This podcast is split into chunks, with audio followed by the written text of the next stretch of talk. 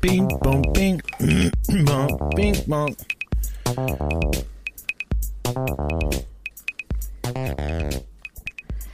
Hello. Hey, hey, hey, hey. How about this? Go. Start. We, we. I don't think we've ever started as close to our anticipated start time as ever. No, this is a new record. It's really it's a like good. yes. it's like something that happens, I guess, with age. We get more responsible, more punctual. Maybe so. We were only about two minutes off. Yeah, I mean, I say that, but in reality, as I've gotten older, I've just gotten less punctual, less together. It's like the opposite of, you know, what I guess the stereotype or the societal expectation is. But hey, Well, that's what happens when your laziness and chronic tardiness are consistently rewarded. I guess. Well, I mean, it goes up and down. You know, it's like uh, stocks rise, stocks fall. Strikes and gutters, man. I'm, recording the 10th anniversary episode of uh, Gutterballs. Does, does somebody need their business papers? They might. They might. Well, that's a good way to uh, start this celebration of 10 years of beautiful history. It's insane. It's uh, 10 years, man.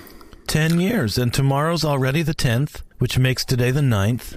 And uh, today's the day we released episode one, Way Out Yeah. West.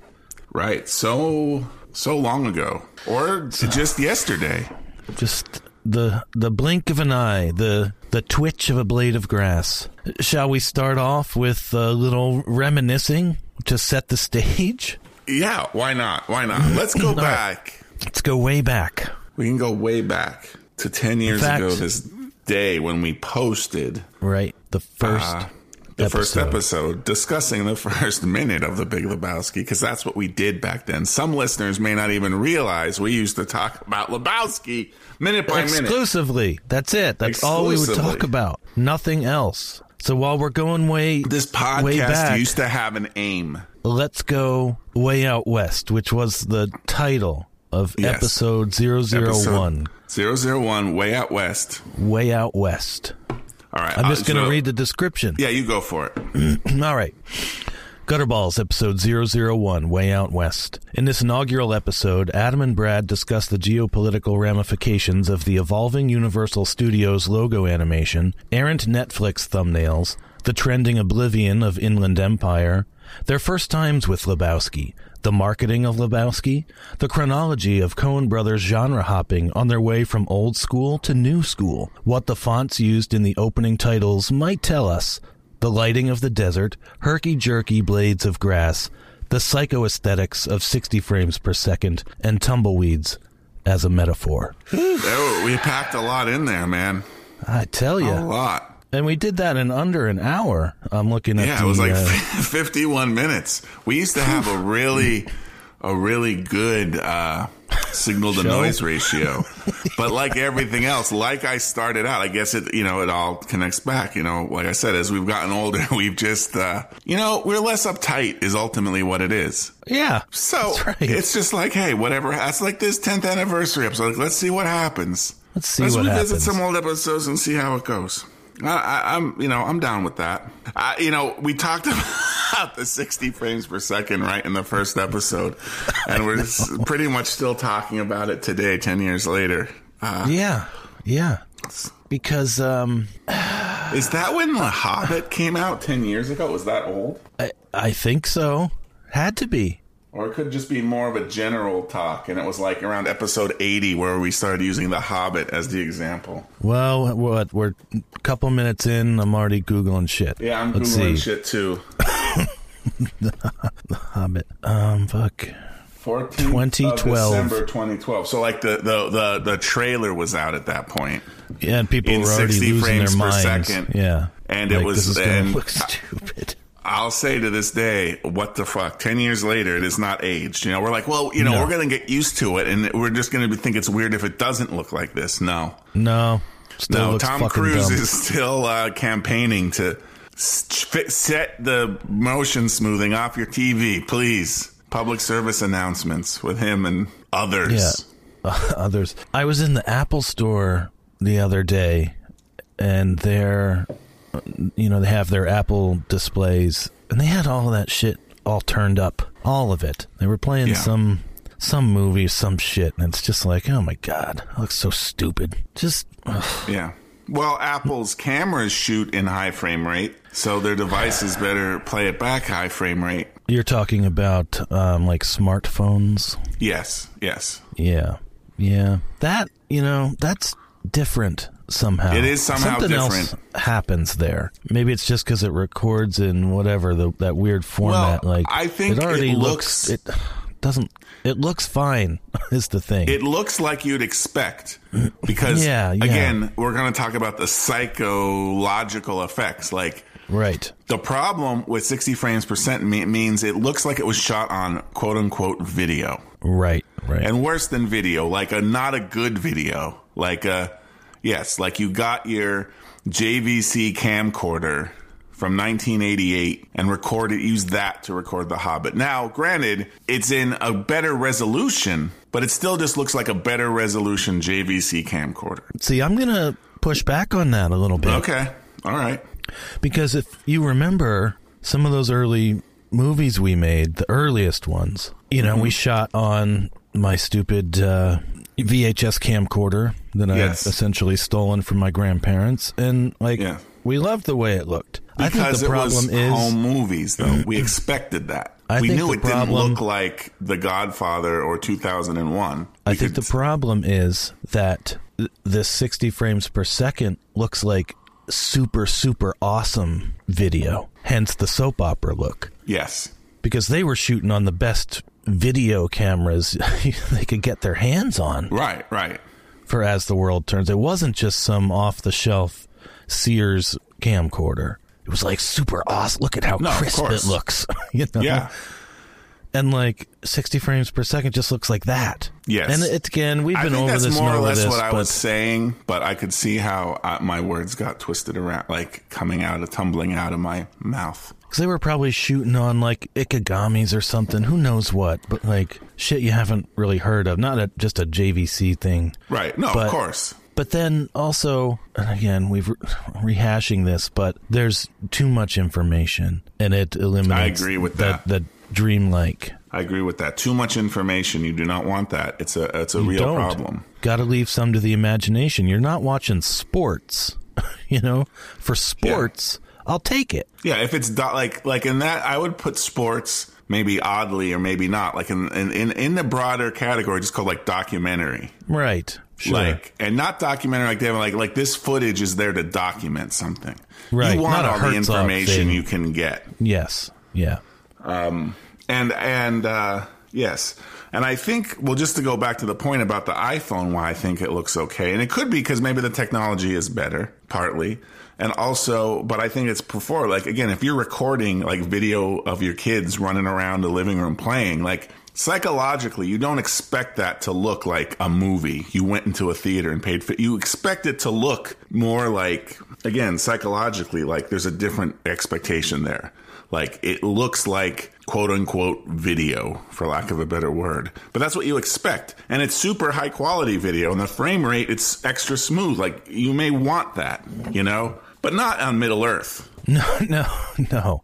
And again, it no. removes the artifice, and um, you know, like it looks like guys in costumes running around in the woods. It doesn't look like a again your dreamlike state. It's like ruined. And you would think, with since expectation we're claiming is a big part of this, that if every film uh, we're talking about narrative fiction here had been shot high frame rate since 2012 that our expectations would have come around, but I don't think that's the yeah. case. Well, I, so there's I don't more think, to it. Yeah, well, I don't think people have uh, embraced it. Things haven't been displayed that way. You know, I think you I go to see Avengers yeah. or something. You know, in the in the movie theater, it's not sixty frames per second. I no, don't think. No.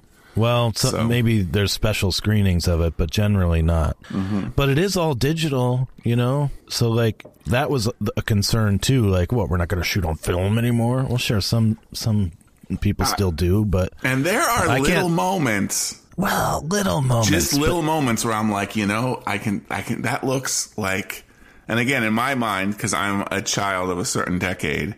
In my mind, the vast terminology is like, does this look like video or film? And like, Yeah. some, for a little moment, you know, watching Thor: Love and Thunder in the theater, like this, you know, for a little moment, like, oh, uh, that that looked like video right there for a moment. It But they've quite. created that kind of world with those Marvel movies, though, too, Yeah. where everything's so crispy, mm-hmm. like pristine, that Right. and like just not not realistic. right. That it, they get away with it. Like it doesn't. I don't mind it there. Well, I think they've created that world, but it largely doesn't have that effect on me. Like, oh, it looks like like you know, like they're still applying whatever. Yes, it is this kind of like super crisp, this certain color palette that's like consistent across all the movies, more or less. Like they they have this look down. um, and they're not going for realism necessarily. No, they're not. It's not Well, like the- um because we just my daughter, you might know her name's Jules, and I just watched Alien and Aliens, Ah, okay. and I'll tell you what, those fucking that Alien and Alien is still terrifying. Yeah. There, there's only one moment where we were both kind of like, "Mm, that was stupid. and we didn't say it at the time, but then after we talked about it, when we finished it, we were both like, yeah, that was dumb. You just mean like the effect didn't look good or something like that? Or Yes, and it's at the very end when she blasts the thing, she opens up the doors and like blasts it out into space, but it grabs on, right? And then she mm-hmm. has like the dart and she shoots it and like knocks it out into space and the doors close, but like the little rope that she had shot it with connected to the arrow gets stuck. Or the arrow gets stuck in the door and it's like connected by that rope and it mm-hmm. You see it kind of fly out into space and then the rope goes taut and it kind of but it's a wide shot from outside the ship and it's like man in alien suit sort of dangling right. around and it's like oh they showed too much. You know, too much they man showed too much what's that? Uh, yeah too much man they took too much Yeah, it was like uh, they just showed the whole body of the guy all at once, flailing There it is. around. right And like, and in reality, let's say there really is an alien, it's out, and that's what the guy looks like. Like, you know, I- at that point, the alien has been neutralized, emasculated, so he does just kind of look like a guy at that point versus a ferocious creature. So maybe it somehow works. I don't know. It- I know well, exactly what you mean. Scenes like that were hard to do back then. Like think of, Of the, uh, the the executive falling out the window in RoboCop, another classic example. right yeah but meanwhile hans gruber falling off the top of nakatomi plaza tower Yeah. that still works Well, that's why Die Hard is such a classic. They they innovated. Yeah. Now, in Aliens, which Jules preferred Alien slightly more than Aliens, in Aliens, we see the whole monster at the end, the the queen, you know. Mm-hmm. But sorry, that looks like she is terrifying. Even just seeing her whole thing, because she doesn't look like a human. Yeah. She looks like a goddamn gigantic acid for blood insect of some sort. It's horrible. And but you're just seeing the whole thing. I mean, you see a lot of those aliens, just the whole thing. But it's kind of it's more of an action film, I guess. Yeah. But it never took never took us out of it just seeing too much. But I guess maybe in 1979 they didn't quite have it down because most Yeah, of I the think- alien shots in that film were just like you would just see a part of it or like in the shadows behind Dallas as he goes down into the shaft and you just catch like half a second of it and it's like Jesus Well, this just goes back to the old adage that less is more again because they made that first Alien movie. I'm imagining they didn't have a huge budget. It was kind of an untested thing. Right It was more like, okay, uh, maybe I'm wrong. I don't know the history of Alien or Well, like what Ridley Scott had really done. What what has he done before Alien? There's probably some famous movie that I'm forgetting or something. But it's probably some like comedy starring Donald Sutherland or something right, but yeah. So this was like I'm imagining Alien being more like you know the starving guy with a vision. Like I'm going to will this into existence. You know, I have. I managed to get eight million dollars to make this movie, and I'm going to do it. Versus I mean- like Aliens, which is like this is a summer tentpole, unlimited thing. We're gonna go all out. We have to have bigger, you know, show more aliens, do blah blah blah, everything, right? And it's not. It's great, but it well. It's hard it's to compare great. them because they. I think what they did was the smart move is make it kind of like almost an entirely different genre of movie, Yeah. Yep. which is a great way I think to do a sequel versus rehash it in a way Yes. Totally. um, more interesting. So it's hard to really even compare since, but also that could be maybe a smart way around the limitations. The limitations being the removal of limitations, which is, oh, we want more action, more aliens, more shots of them, you know, more, whatever. Because this is the big summer movie. This isn't some little like horror movie that's gonna, you know, get you psychologically. I love that you're claiming Alien is an art house film. I know that I am. I realize I'm doing it as I'm going. Alien kind of. I mean, it's in. I mean- it's not art house. I don't know what it is. It's it's like I feel like it's more like a John Carpenter. Like it's like it is one of these. You know, or like the first Terminator movie, right? Like Jimmy Cameron, he's working building sets or something, and he's like, "Hey, I got this idea," right? Like, I I, I mean- ki- I don't know if it's true because I don't know Ridley Scott's like biography at all, so I could be way off. But I've always viewed Alien as one of those movies. he um had only directed one film before Alien, and it was 1977's The Duelists. Okay. France, 1801. Due to a minor perceived slight, mild mannered Lieutenant de Hubert is forced into a duel with hot headed, irrational Lieutenant Feraud. The disagreement ultimately results in scores of duels spanning several years. Is it Stars like- Keith Carradine and Harvey Keitel and Albert Finney.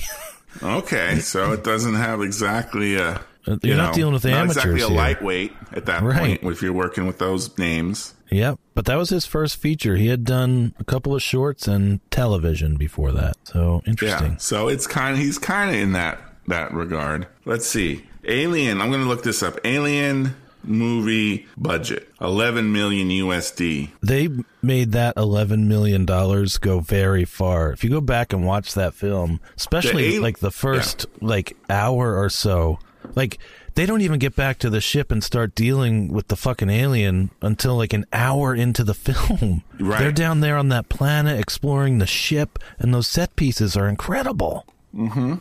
Mm hmm. Yeah.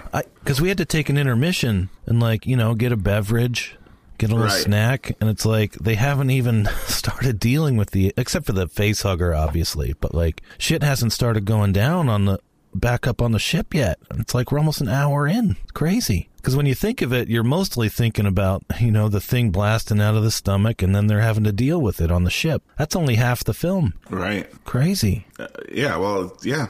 He he knew what he was doing. He was. a but great so so okay. So the Aliens has an 18.5 million budget. So it didn't go up not that much wow I mean, it. So it's it's close to double, close to double but it's also what six or seven years later Mm-hmm. right? Star Wars: A New Hope, the original one, it had a budget of 11 million, so pretty much the same as Alien, Yeah, but he'd done American Graffiti for fuck's sake. right? The Duelists, you know, what's that? Never heard of it. And according to IMDb, The Empire Strikes Back had a budget of 18 million. It That's says in parentheses estimated. So yeah, Star Hmm. Wars and Empire Strikes Back have the same budget as Alien and Aliens. I mean, I guess 18 million did go further back then. Yeah, and in sure. terms of movie making, also especially like Yes. movie budgets had not ballooned. Terminator No. 2, I remember much ballyhooed as the first hundred million dollar movie. Right.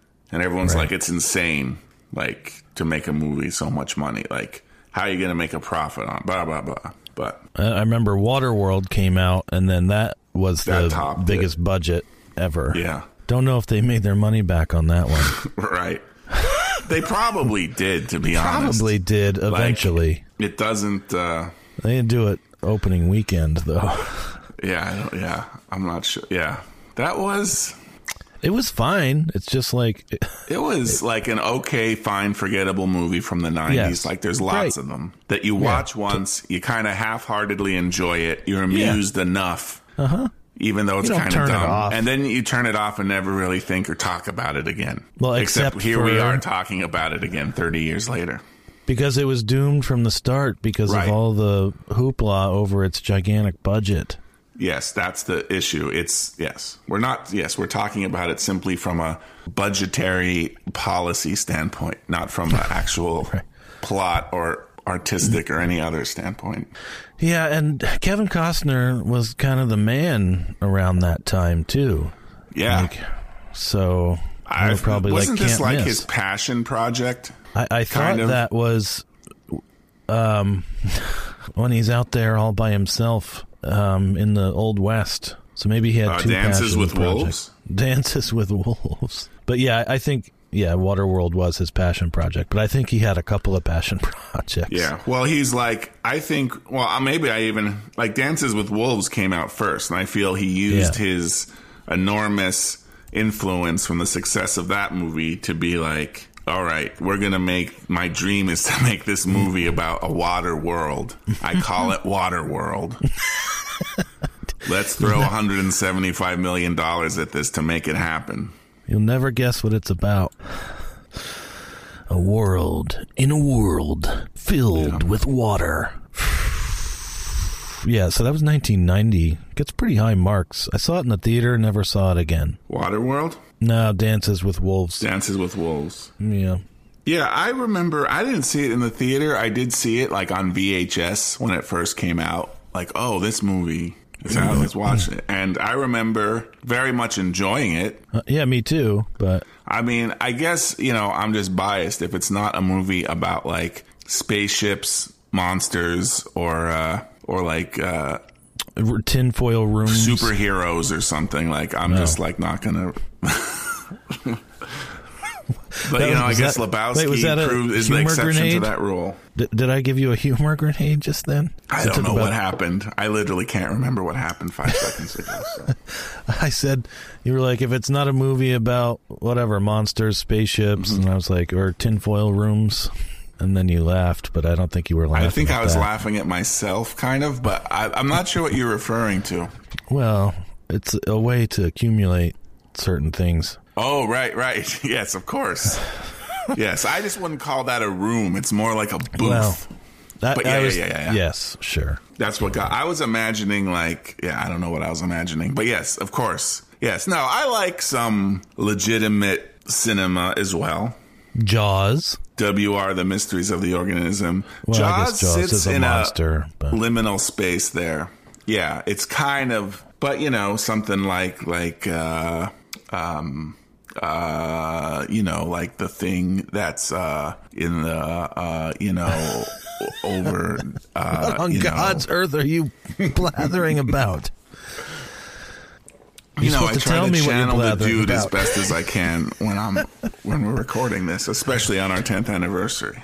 What um what are you blathering about though? Jaws is like a um what? Jaws is like an it is a classic, but it also is kind of in that action. Even though it's not technically superhero sci-fi, it may go kind of go to monster a little bit, but it is still a. A suspense film, right? It's like an honorary. Yeah, I guess it is suspense. I guess you're right. Sure, I'll take credit for being an aficionado of Jaws. Yeah. David Lynch. That's what I was gonna say. Blue Velvet. Right. I was gonna say movies about human ears, but I didn't Right. get a chance. Severed And- human ears. You know, WR, the mysteries of the organism. Uh, Not sure Classic cinema, right there. how to describe that one, but Yeah, mixed mode documentary narrative. Uh, it pretty much reorganized my brain in such a good way to this Yeah. day. I owe so much to that film and my intense scrutiny of it that I've given to it over the decades, rewatching it again and again and again, even to this day. when was the It was last time on you watched effing that? Hulu. Really? Yes. How many it's times not have on you anymore watched it because it's on the Criterion collection How many times have you watched it in the last say 2 years? once. Okay. Pretty good. So I'm a little down. But yeah, for a while I would watch it once a year, uh, like in January. That's a good way to start like, the year. Oh, it's January. Let's watch uh, WR. Everything is possible. It's the start of a new year. Exactly. I need to reorient myself. What do you think the trending oblivion of Inland Empire means? The word trending is curious. Um, it is. If it was just Oblivion of Inland Empire, sure. But Well, the I trending guess- Oblivion. Maybe Oblivion was trending back then in 2012. Somehow we knew the Oblivion we were heading into in the year 2020. Even back then, it was sizzling, just like uh, the Dude writing the check for September 11th, Yeah. It was in the air. 1991. It was just, and uh, while you know George W. Bush is talking, uh, George H. W. is talking about. Uh, you know, this aggression will not stand and whatnot. Like, it is a Yeah. weird moment. It's super weird. Although you're getting ahead of ourselves Yes. here. That's not in episode one. No, that's like episode five or six. So wh- why don't we move on to episode two then? I think it's four, maybe. Well, whatever. Um, well, I just wanted to say I think they've updated the Universal Studios logo animation since we recorded episode one. Also, pretty sure they have think- a new version that's even Yeah. sparklier. Well, maybe we wonder if- can uh, get a hold of that and do an in-depth uh, follow-up. Uh, Yeah, we'll have have to- changed. Revisit this. Yeah, we're Um, going to do a revisit for sure. And I did have one one more thing because the blades of grass. Now we we got some comments on this episode from seven years ago, and I, we responded to some of them here and there. But then uh, somebody, Cliff, you know who you are, had mentioned about the grass being like herky jerky blades of grass, and something about it did look like a set piece. And then someone was cause I think, was like, "Yeah, but you didn't didn't even talk about like what kind of grass that could be. So I think you should start over and do the whole thing over again." You know, and, you I'm know- up for it. Maybe. yeah, and well, me too. So I did a cursory Google search, and I think I have found what kind of grass that is. I looked up um, native Californian grasses. Now, it doesn't have to be because my contention, I'm not sure if you ever fully came around to it, was that this was a set that they built. Because it's green screened when they come up over to see the expansive LA cityscape at night. So this is a set. I'm like 100% sure on that. So here's some grasses that I found, and we'll put a link in here, but I'm pretty sure it's Carex testacea. common name orange sedge. The curious thing about Carex testacea, a la, i.e., e.g., aka orange sedge, is it's not a California native, but it's one of the hardiest of the New Zealand hair sedges and one of our favorites. It forms striking mounds of narrow, bronzy orange leaves, and when exposed to sunlight, the foliage seems to shimmer with movement. It's a striking solution in rock gardens as well as containers and prefers exposure to mm-hmm. partial sun with regular watering. I think that's our grass. And that explains the herky jerkiness. Right. It exactly. was it all into the grass. Right. And they're probably like, we need something that flickers around a little bit, gives us a little little extra pizzazz. Yeah, that could be a, a well-known trick to people who decorate sets with real grass in Hollywood. Maybe so. You got to So- go with the orange sedge. Anyway, that's one thing. We can close the book on that one from 10 Yeah, years finally. ago. Perhaps. Perhaps. We have any well, if someone has another opinion, right. let us know. Let us Hit know. us up. Gutterballs.tv. Contact, us Contact through the button. form. Follow us on right Twitter, there. Facebook. Send us a message there. Yep. We'll You know, I did discover a guy on TikTok the other day who his channel is uh, people send him a photograph of grass, like a, like a photo taken outside, Well, this is weird. and he then says where on the earth. I think they send him like yeah. He in essence says where on the earth this grass is from, That's and then at the end reveals to see if he was right or wrong.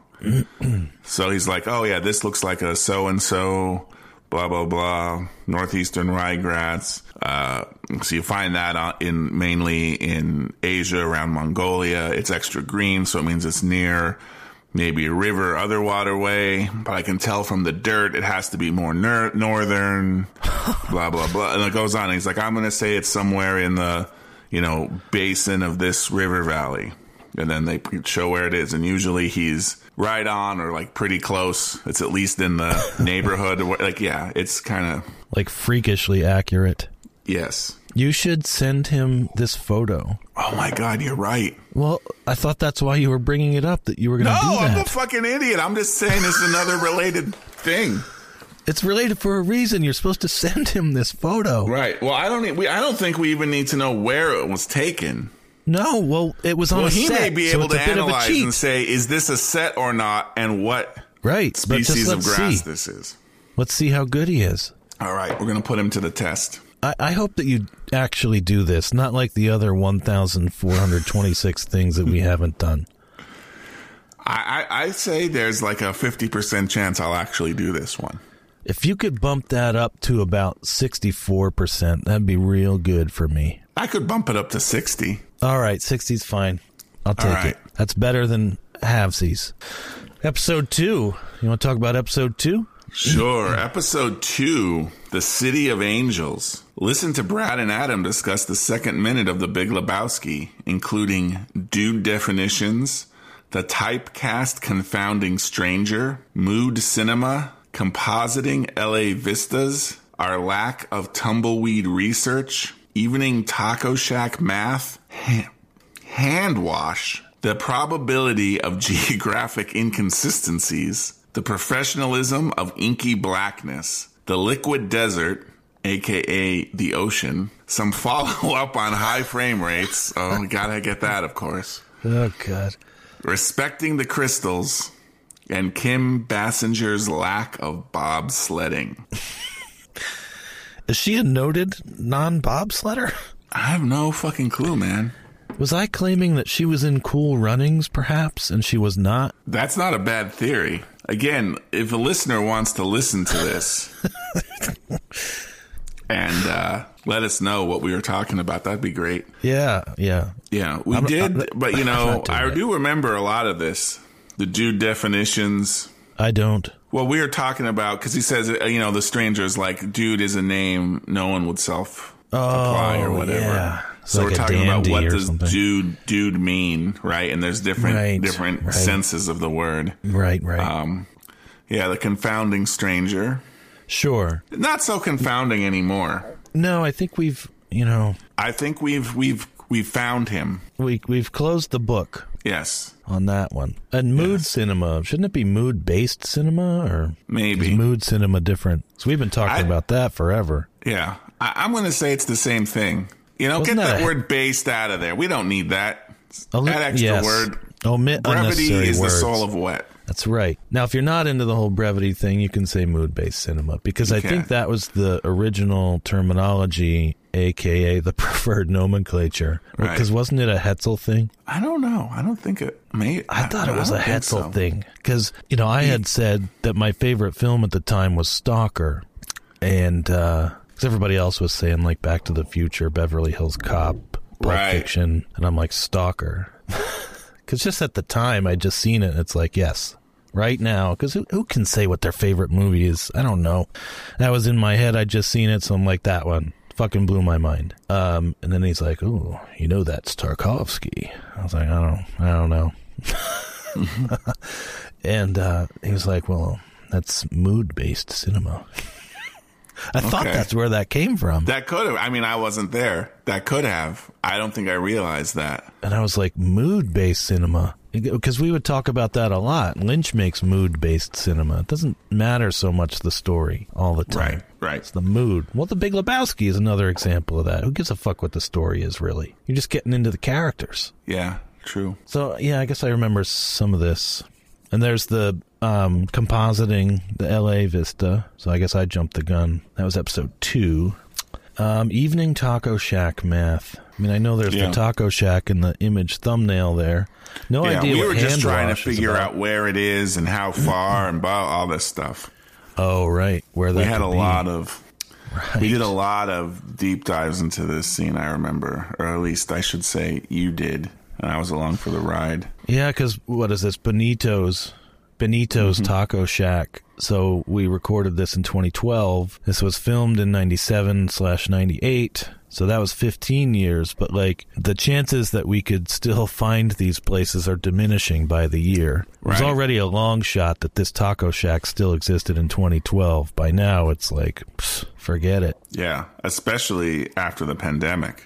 Like, Right, rearranged right. everything. Yeah, for sure. Thank goodness that's over, right?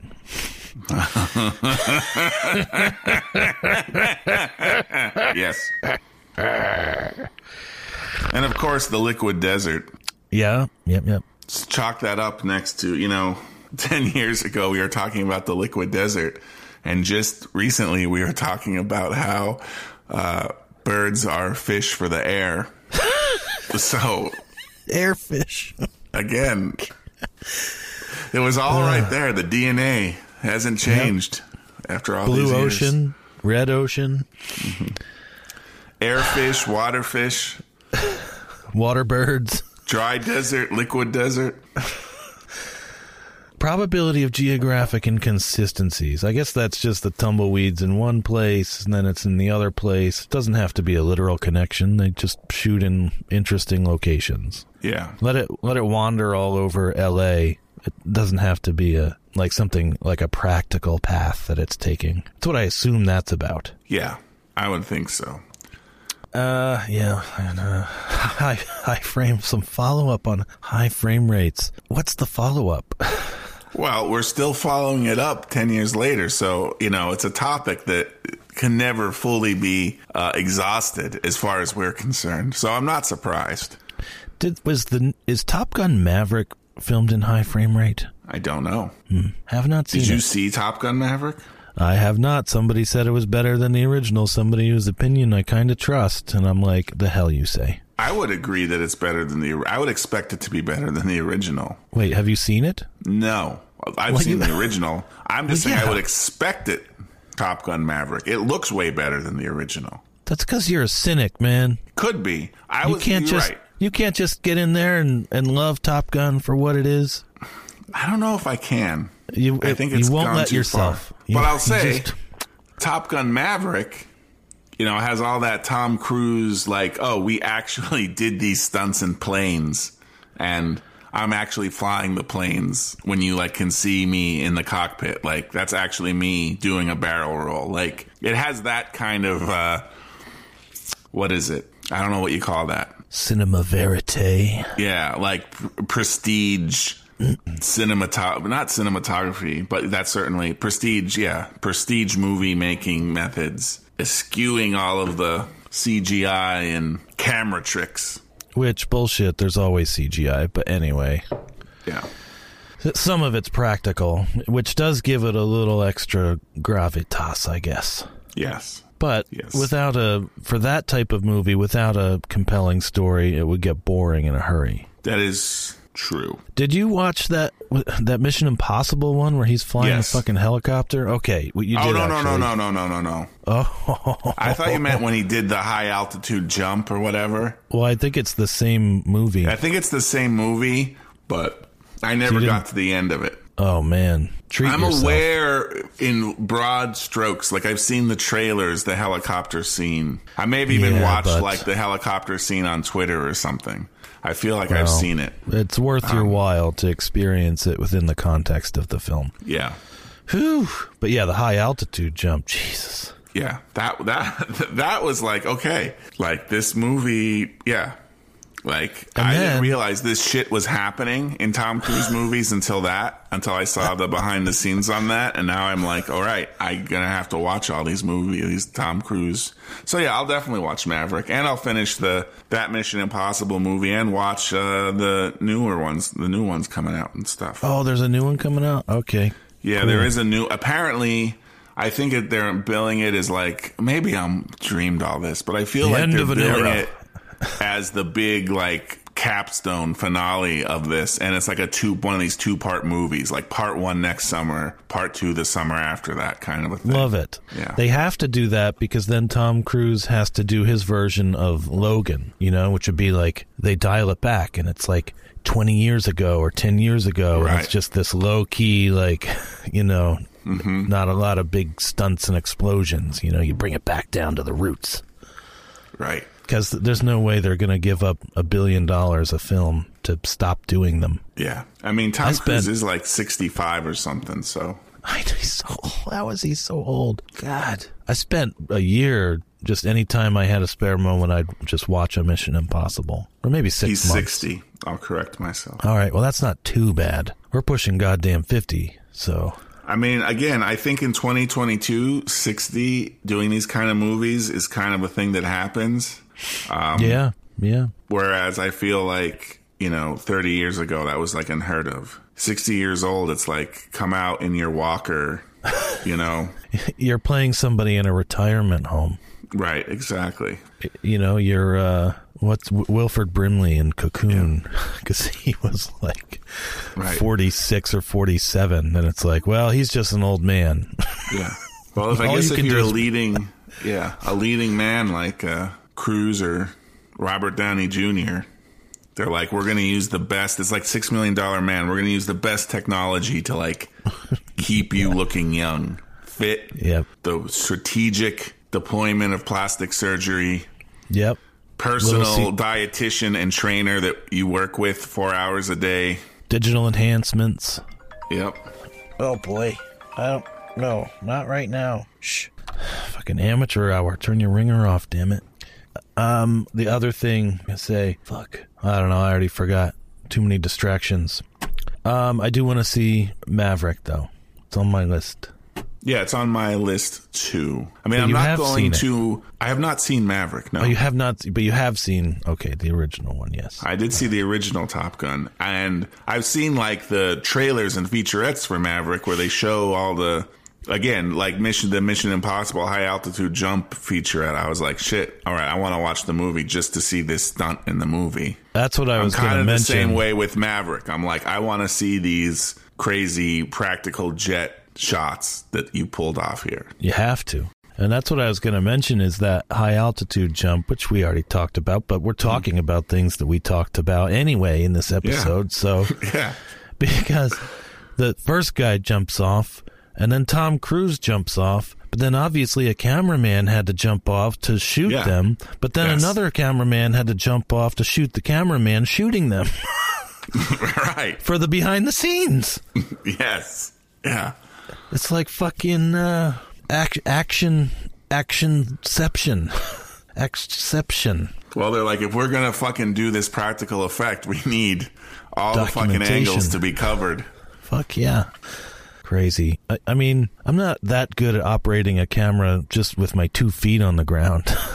Right. Imagine hurtling through the air at 12,000 I mean, that's a real specialized skill.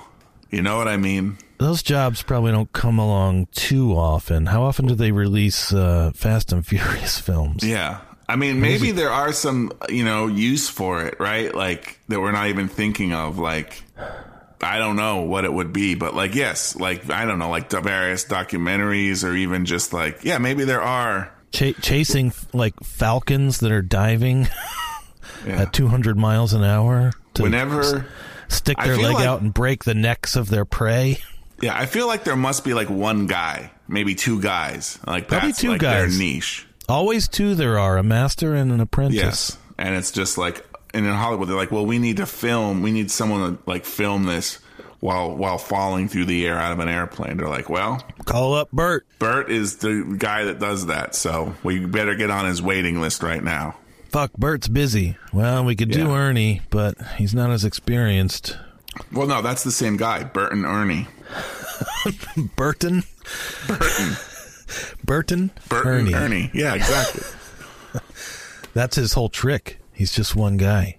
Right, he's right. two guys. It's like, well, he's going to be busy that day. We got to shoot the next day. He won't be able to make it back in time. We got to call Ernie. Same fucking guy. He just puts some glasses on. Puts on his big one eyebrow. So uh, he shaves one off, or like he just puts a unibrow on. He has a unibrow. It's kind of like a p- big piece of felt, like you know, one of those like the fake mustaches you get when a kid, but this is a really long one. And but it's a eyebrow. It's not a mustache. Right, exactly. It's clever. You know, we forgot to do. We you didn't read the short description for episode one, which maybe doesn't matter. I don't Or know I, I didn't read it, but I'm going to read The it short anyway. description is always Brad and Adam discussed the first minute of the Big Lebowski. there, Yes, I read it. And number two, why don't you read number two while you're at it? All right. Number two is Brad and Adam discussed the second minute of the Big Lebowski. Yes. Well, that's what our short descriptions were at first. Because this was a new concept talking about a minute, right? And that short It's true. description is what just appears in your little pod app, like, oh, episode two, man, man, or episode three, whatever. The title Man is Way Out West. Episode one, Way Out West. And it's like, well, what the fuck is that? And it's like, Brad and Adam discuss the first minute of the Big Lebowski. It's like, oh, okay. Now I know what this is. And then See, we had to it, spoon the feed the, the, the society what we were doing at first. Because it hadn't happened. There weren't hundreds of these out there. No, There were zero of these out there besides ours. correct. Took a year for the world to catch up. Yes. And then we didn't have So- to like explain the premise in like the short Right. description in each episode. right. Um, episode three. You want to move on? Let's move on to episode three. You want your turn? Yeah, my turn. All right, Gutterballs episode 003 The Man for His Time and Place. Included in this episode, moribund age percentages and death stalkers, making entirely new dudes by removing a letter, dude emulations, hanging bundles of salamis abutting dairy aisles opposite dairy product booths, exaggerating abundance, the cost of flip flops in LA grocery markets, the riddle of the two Ralphs, upscale bean salad on a pizza shell, lack of interest in violating the patina, opulent half and half servers, living high on the pre-softened hog, the hu- the hu- the humorous potential of the letter R. The, t- the timelessness of the country crock artwork versus the timefulness of the film Johnny Mnem- Mnemonic. Jesus. Papyrus experts and period pieces, which ironically, period pieces does not have a period at the end of it. So we might want to go back and fix that. Fix that up. well, it's So, not really a shit. sentence. So, Well, argument. That may have been that may have been uh, intentional at the time, even though it's not. because well, I worked with someone at the time, you know, and we would have to generate content for web pages about various things. Um, and she was pretty adamant that if it's not a sentence, you cannot put a period at the end. Like if it's just a little fragment you put. And she kind of got me thinking in that mindset. and like everything else, there are exceptions to rules. And I I, would agree. say if it's eight lines long, you just put a period there. Yeah, I will say that I It's for don't- communication purposes, you know. Right, it lets you don't you just know follow this is the rules ended. blindly, right? Right, right. I mean, I will say I don't necessarily still think that way or follow that practice. Uh, generally, I do when it's appropriate.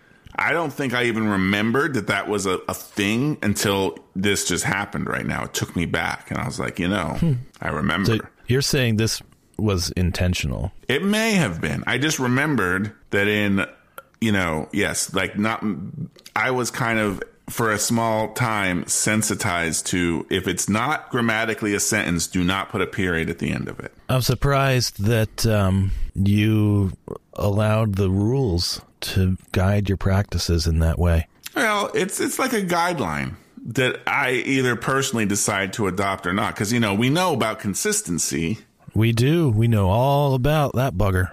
And we know how, how little my mind is. So it's like, do we put a period or not? The sound it makes, it's like that Herb Alpert song, The Bell That Couldn't Jingle, but then Santa froze a teardrop. So every time he uh, swayed, the bell that couldn't jingle would be jingling all the way How about that? because the little teardrops rattling around in there. That's what your brain's doing due to its minusculity. Do you want to read the short description of this one before we get into it a little bit, Uh, okay. or do you want me?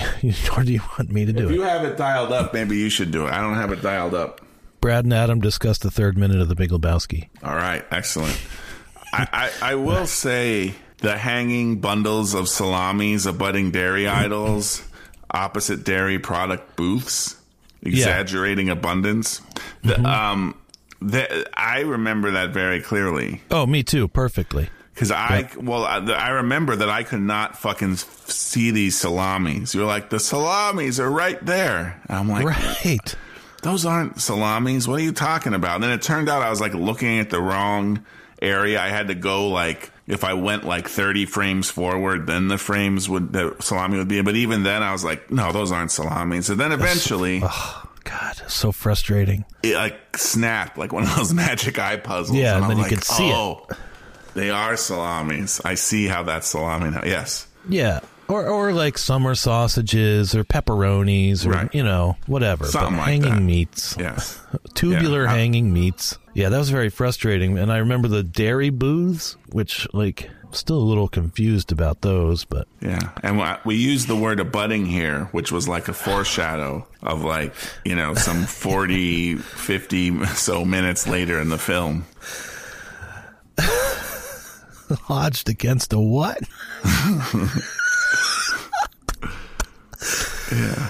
that's one of the little ones that can Yeah. scoot past you if you're not careful Oh man, lodged against. against yeah. What? Because the cop doesn't pay any attention to it he just kind of keeps going with his spiel Right. Right. Well, that that's it again. His jargon, like in my world, you don't put periods at the end if it's not a sentence. Like he's just like it's an abutment. The dude is just like pillar thing it has an ab- it has the word butt in it, so it seems really unpleasant. Like it was lodged against the, some something to do with a butt. Right. He's just thinking about cleft assholes at that point, you know, due to his uh, slight homophobia. Yes. Slight or maybe not so slight. yep. Lodged against an abutment. Hanging bundles of salamis abutting dairy aisles opposite dairy product booths. I remember all of that stuff. Yes. Um, I don't remember. Okay, Yes. go ahead. Sorry, go. Well, I was just going to jump to another phrase. It prob- Yes, me prob- too. So continue. Well, I was just going to highlight the delight I have reading the phrase the timelessness of the country crock artwork versus the timefulness of the film Johnny Mnemonic. so I mean, it's true. Yeah, I mean, I, here's what I take to mean from that. I remember discussing the country crock artwork at Right, length. because it's here in the dairy aisle somewhere. Yeah, and it hadn't changed in forever. Just the Right. same shit, the same dull brown on the slightly less dull brown tan, for lack of a better word. But then, like, I guess Johnny Mnemonic was like they thought it was pretty cool, but it didn't age well. Some Yeah, something like exactly. that. Exactly. It's the Okay. most timeful. Right, not timeless, timeful. Right. That is pretty good. That's pretty Like good. Like, even when that movie came out, I think it was kind of like uh Cringy.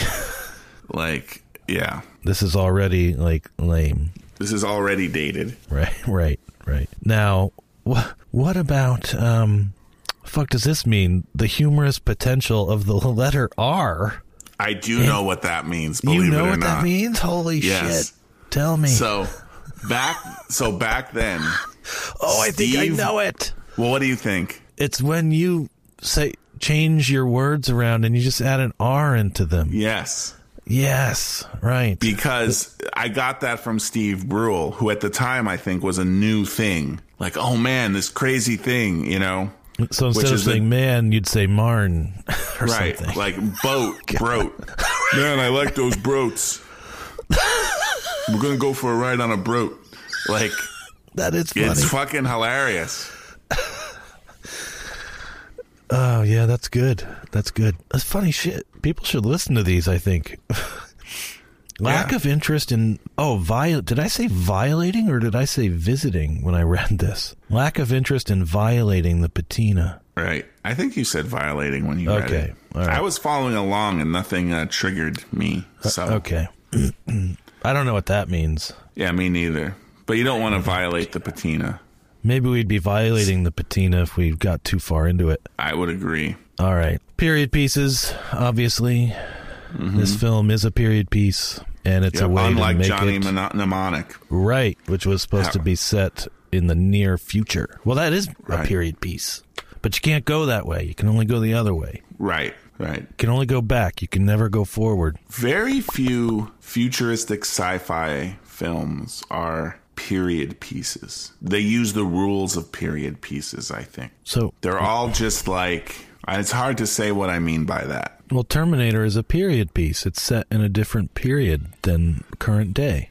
I think there's more to a period piece than that. Okay. I think, it- there's rules to a period piece, like the period has to have existed. It has to be in the past. except for very rare exceptions. Yes. Like what would Or maybe be it always exception? has to have existed in the past. No, it always has to. Yes, even if it does in the future. So here's where I was going to go. And you know, it's not, we can't go too long without getting into this rotten business.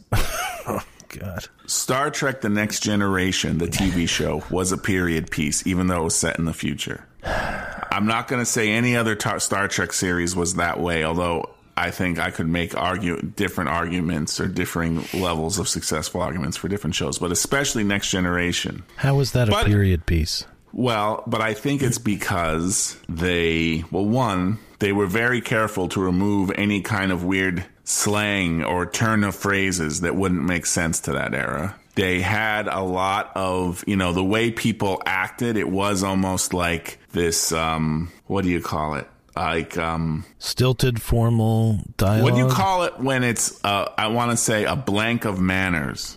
A comedy of manners? That's a comedy of errors. Yeah, there's like a it's it's like about this, you know, yes, like it, it- and and the way they did it was by modeling it after the past. You know what I mean? The way the people spoke so formally and, you know, had these certain uh you know what I'll call elevated cultural interests, you know, in in uh in the theater and and the classical music and everything, right? And again, they created successfully this period piece by taking stuff from the past, you know. Um, so, and I think that's ultimately how they were able to do it by having it be informed by the past so well. I would also argue that Dune, now I'm saying it, is kind of like a period piece in that way, also. Uh, Um, by Dune, what do you mean? I guess I mean both the David Lynch movie and the new one by the French guy. Denis Villeneuve. Yes. Because the mannerisms, the behavior, the dialogue is all informed by some period in the past.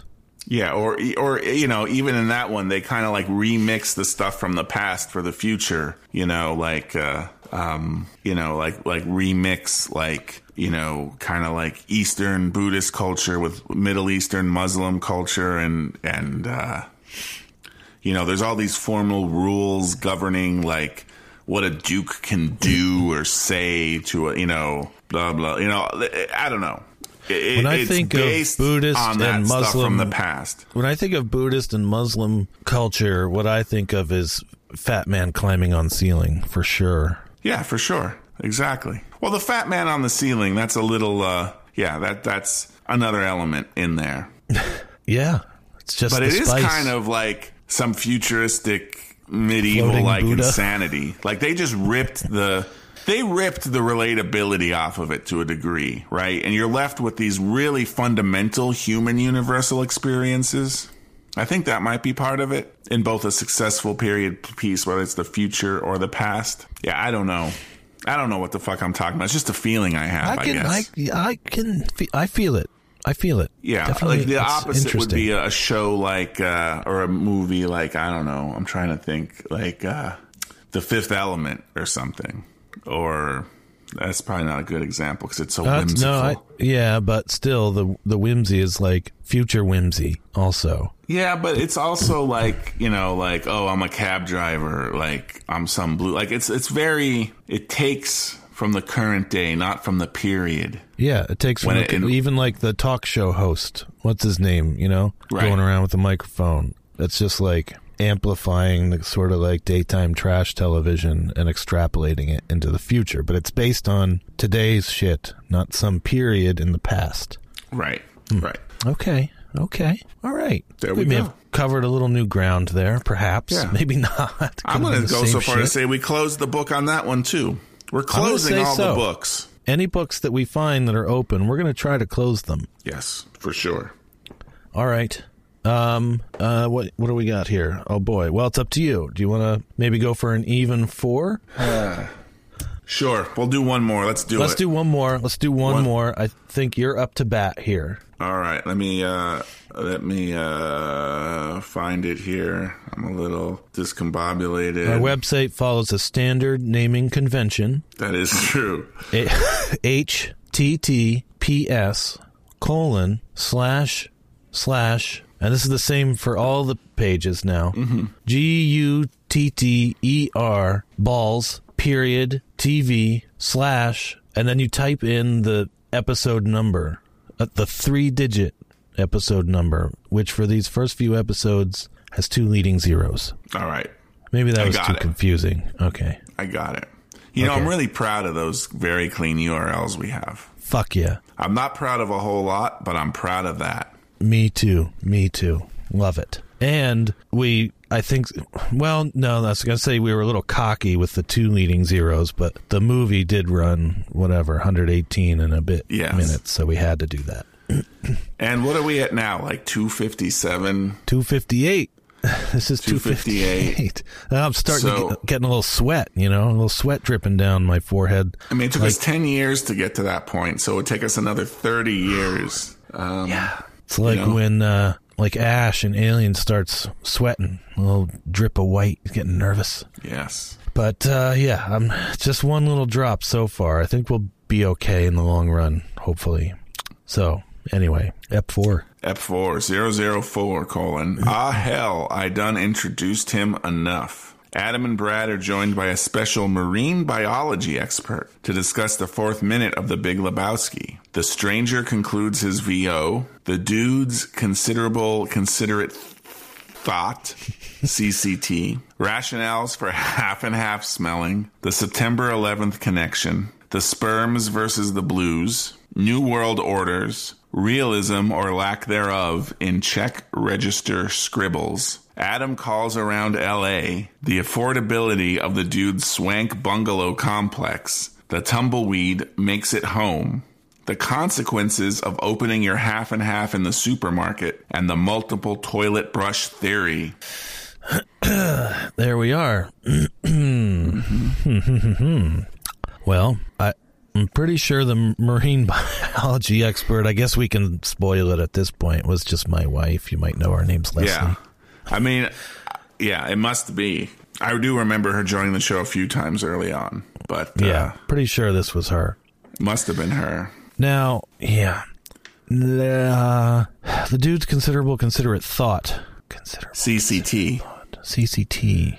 We felt the need to give it an acronym. You like know, CCD, colony collapse disorder, but I remember talking about that. I don't know if that was here. he has CCT, considerable, considerate thought. I mean, what else is there to say about that? I think it's pretty self explanatory. But he's not being considerate. He opened it and took a sip. But he was really considering his half and half. He was that's even what he's it. talking about. It could just be all the times he spent just staring at the aisle. Or maybe it has something to do with his uh, whale themed checkbook that I'm looking at. Yeah, because they donated a certain percentage to protecting blue whale habitats. Right. If you got these checks, even- special checks. He even listens to the uh, whale song. Yep, yep. And is so it's kind of like he's he does have a, a whale theme going on underneath the surface that I think a casual viewer may not quite latch onto. And the Big Lebowski, the titular Big Lebowski, is a proverbial whale. He thinks that he can get some money from. True enough. September 11th connection. I think. Uh, I think we've covered that. close that book on that one. Yes. For real. Don't know. Well, New World Order is HW. I think that's kind of related. Yes, to, I think we were talking about him because he was interested in the New World Order, which all these conspiracy theorists, theorists like yeah, latched, latched onto onto that yeah. phrase. Mm-hmm. Now, sperms versus the blues. We were just debating what manner of whale this was. Yeah. I think on the check. It's a think blue so. whale. I think we landed on blue whale, or did we land on sperm whale? I think we landed on. we don't know what the fuck we're talking about. We don't know. Pretty sure it's I a don't care. blue. I think it's a blue whale. Well, the color of the whale is blue. It's blue, but that's just the ink. I don't know if that's intentional. that's not a sperm whale. Just the ink. It's not a sperm whale. Sperm whales have the flat front. Okay, they were in Star Trek 4. This is not a sperm whale. It's a blue whale. Or it could be a gray whale, but it's not a sperm whale. Yes, you're right. It is not a sperm whale. I just looked it up. Yeah. Although, Could be a gray whale, even though it is blue, right, but pretty sure it's a blue whale. we're gonna call it a blue whale. All right, I'm into it. It kind of looks like something a naturalist would have drawn in like 1870. After getting back from his voyage down Right. to the Galapagos and around the Horn and back through the Atlantic, he Something makes his like sketches. that. Yeah. Maybe he was just uh, on the Pequod. Right, right. I remember talking about these um, check register scribbles too, and I just I didn't think they. Ooh. I didn't.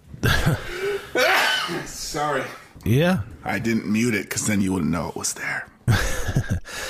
I just I remember claiming that these were not dude like scribbles, and they were trying too hard to make it seem like you know they're written across the span across the down through the sands of time, you know. Mm-hmm. But I just feel like they all happened at the same time by someone making it look like they were trying to. I don't know. I Could remember be. talking about it that way. I'm not trying to claim one way or the other anymore. Just trying to It remember. is hard to know because sometimes truth is stranger than fiction. So that's why I'm like, it's hard to know what's the deal there. Because especially the red one, though, which was a felt tip, you don't need to do all that to make sure it's working. It's obviously working. It's either totally dry or it's working. And like, you know, there's even two separate. He had to lift it up and try it again. Well, you know that So- thing happens where you you scribble, it works. You're okay, good, it works. Then you go to write, and like it doesn't work. What the fuck? And you have to scribble again. You know, we've all been there. Although I will admit, with this thick marker thing, that seems like unlikely to happen. Seems If it was a- unlikely. If it was a regular ballpoint pen, like Yeah, I know what you're talking about. Because you can see the, you know, the scratch marks where it wasn't working in places. So we Yeah. get that. But this felt thing, you know, whatever. Um, I remember calling around LA, but I don't remember anybody that I did. I actually talk to anyone? no, we never talked to anyone. No one ever answered. Fuck. I believe. Okay, well, And I don't remember who you were exactly calling, but it was a connection to something in in this. Well, he's got a phone number in his checkbook, and we forgot to describe the uh, thumbnail image for the episode in the first three. For this one, it's a close up of the dude's checkbook, where you can see all these scribbles. He's right making the check out to Ralph's. He's dating it September 11th, 1991, for 69 cents. And there's a blue whale on it. You can see his Ralph's Club card made Right. out to Jeffrey Lebowski. His two hands are in the shot, which are almost definitely not his hands, but you never know. Uh, maybe they are in this case. But You can uh, see Jeffrey Lebowski's address on his check. Right, right, which is how we know where his apartment is. I was on Google Maps a lot looking around those parts. But there's a phone number scribbled on the blank area at the top of his check number. Yes. But the numbers are difficult to make out, so we had to do some guessing. Right. I, think we, never called a couple hold- different permutations and no one ever answered. Damn, damn. Did we didn't even get a machine or anything? No. I think, Hmm. yeah, I don't remember. I, I think you called a couple times, and I think there was an assortment of just like, this is not a real number, Hmm. and ringing endlessly. I see. Well, that's a bummer. Um, affordability of the dude's swank bungalow complex. Yeah, I don't know. Doesn't seem like it would be affordable for the dude to live there, but maybe he was grandfathered in. Is that what we talked about? Well, that's what we are t- debating. The Right. affordability Yeah. slash the implied in that is also the flip side, the non affordability. Right. Tumbleweed makes it home. It just ends up, you know, on the beach at the ocean, as if that's where it was heading all along, I assume. Now, what are the consequences of opening your half and half in the supermarket? Milk mustache? Anything else? Side eye from the, the Yeah, teller? exactly. It's it's like uh, it's it's petty larceny, man. If you don't buy it, Right. Right. Did we determine that the one he opened is the one he's purchasing? Was that? I have I have no clue. We may have to just rewatch these uh, minutes again. Yeah, maybe so. Because I don't. I don't think we see once he gets up to the register here. I don't think we see the carton again. It could be. I don't really remember. I can't say one way or the other. I don't have a clear image. But I would say we probably don't see it because if we did see it, we would definitely remember because we would have talked about that. We would have really dove into that. You would think so, but Whether it was know. opened or not, either way, we would have had to. That, that would be memorable. Now, and we talked about that would that would have been memorable. Yeah, you'd think, shit, we would have spent a lot of time on that. We spent a little bit of time on the September 11th connection. He's making mm-hmm. this check out on September 11th, 1991, 10 years to the day before the tragedies of September 11th, 2001. Today, Just like today, we're talking 10 years to the day of our first episode. right. That's right. Which would make this episode the tragedy, I guess. Well, you know, I think if we could go ahead 10 years in the future and hear this episode, we might be like, Those were the Ah, days. yeah, I Good old guess. days. but there was another landmine here, which we didn't realize until later on in the film, where he's talking to Marty, Marty, Monty, Monty, Manny, Monty, his landlord, and uh, he said, just slip the check, slip the rent under my door. You know, he's like, tomorrow's already the 10th, Right. which means he's making this check out on the 9th at the latest. Possibly earlier than that, but probably September 9th. Yes. So he's post dating it by two days for that 69 cents. But we wouldn't know that until later. And I just say good for us because when we got to the scene with Marty and he says tomorrow's already the 10th, this did occur to us, dude. So Yes. Good job. But we can talk more about that uh, when we get to that episode. The short description for this episode is do, do you want to do it or should I? You do it. The dude writes a check, and the stranger concludes his VO. Ah, so we we're, already we're moved starting off. to branch out. Uh huh. Yeah. Uh huh. Yeah. I feel like these get a little like more and more esoteric as time goes on. Yeah, I think so. it's like we were taking this kind of seriously back then. yeah. But we wanted people to maybe know what the thing actually was and maybe tune in until we realized That the was a key fool's is errand. to just not care. Yeah. The key to not like making any money or growing an audience. That is. Right. Just don't care. I think we have just enough time, by the way, for uh, things Brad typed at me. We'll just do it Mm-hmm. All real right. quick. Let's do it. Uh, some of these I think you'll know pretty easily because whatever. They're pretty recent. Yeah. Yeah. Yeah. I assume. Yeah. Hi, I'm Rusty, and this is my brother Polly, and we just want to let you know that Tina the Maggot is coming. Well, you know what? I don't even That need you to explain I it to me. to you, and that's almost leave it. exactly what I meant to say. Okay. Almost exactly. All right. All right. So, okay. God damn it. I know what you're gonna say. Okay. Well, I don't know I if you think do. I do. Oh God. I can't. This is too. All right, come on, get your shit together. Word, there's a both that goes over to it, and then you can do that probably like four or five hours. It's it's a nice. It's not like the house, but it's kind of big on there. Yeah. I did type that at you. That is Is, correct. is that the one you were thinking I was going to say? I, I believe so. Oh, okay. In my head, it was a little longer than that, but but I guess yeah. No, Well, okay. that's the one. I mean, because I- that's the that's the nugget, right? Um, I don't know. I- Yes, I got that is the more. nugget. That's the nugget. All right. Well, that Wait, was you have another nugget. one? Yeah, oh, yeah. All right. But I also feel like something is Galen, if there, that I am missing the context for. Really? Yes.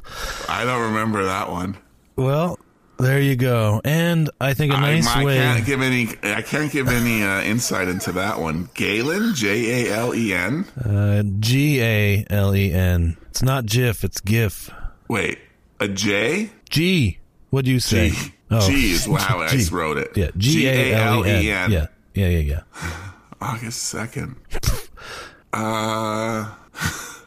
Okay. I okay. Yeah, I did write mean, that. You don't have to feel compelled to explain them. It's Well, not. I feel Brad like I'm kinda- I'm explains just- things that Brad Right, typed to me. true. If you Just want to. We'll leave it at that. if you want to, you can, but you don't have to. It's not the point of this. Right. Of yes. this. I just didn't even remember that. That one slipped through. Like when I sent that to you, I just thought it was completely intelligible and made sense because I didn't like reread it before I hit send and saw how my fingers and autocorrect like botched it. I, I don't I've, know em- what I even. I've meant there. embraced that ethos of yours, and it has bit me in the ass many times, and you I regret do it. that. It's not an ethos. It's just like a, you know, I don't know. It's just like for when you're doing the rapid back and forth chatting, you can't take the time to meticulously type. per Well, se. I'm no all excited, limit. but I really have to do it. I mean, I think somewhere along the lines, like the like the larger phones or something, like my my thumbs were better at typing on the smaller. Like it, I had the muscle memory, and like I can't quite adjust to these different sized phones that keep coming out. Yeah. Well, I embraced it as an ethos, and I regret it, and that's hard to break the habit because I just go and fire it off, Yeah. and I I gotta not do it because it's embarrassing sometimes. Well, I think there's some factor at play where like you know what you wrote, so when you mm-hmm. read it back, you don't you read it like what you said. Yeah, you just see what you want. Yeah, you just see what you want. You think it actually says what you typed when you hit send. And then you come back to me a couple days later and be like, what is this shit about Galen? I'm like, I have no clue. What? No idea, man. Yeah. Just Well- take that up with Tina the maggot. I'll take it up with Tina the Maggot. We should start wrapping it up because I have a day long fry long tomorrow. Okay. Yeah, you gotta watch out for the day long, quote unquote, fry long. That's the one I thought you were gonna say was the nugget. Oh, yeah, that is the nugget. That's a Dave. whole new. That spawned a whole new cubicle in my brain of shit now. A day long fry long, long. day long. And fry long is in quotation Quotes. marks. Yeah, Yeah, quotation marks are such pesky little buggers. Yeah, you got to be careful. as well you know. yes. I have a day long fry long just to talk about that.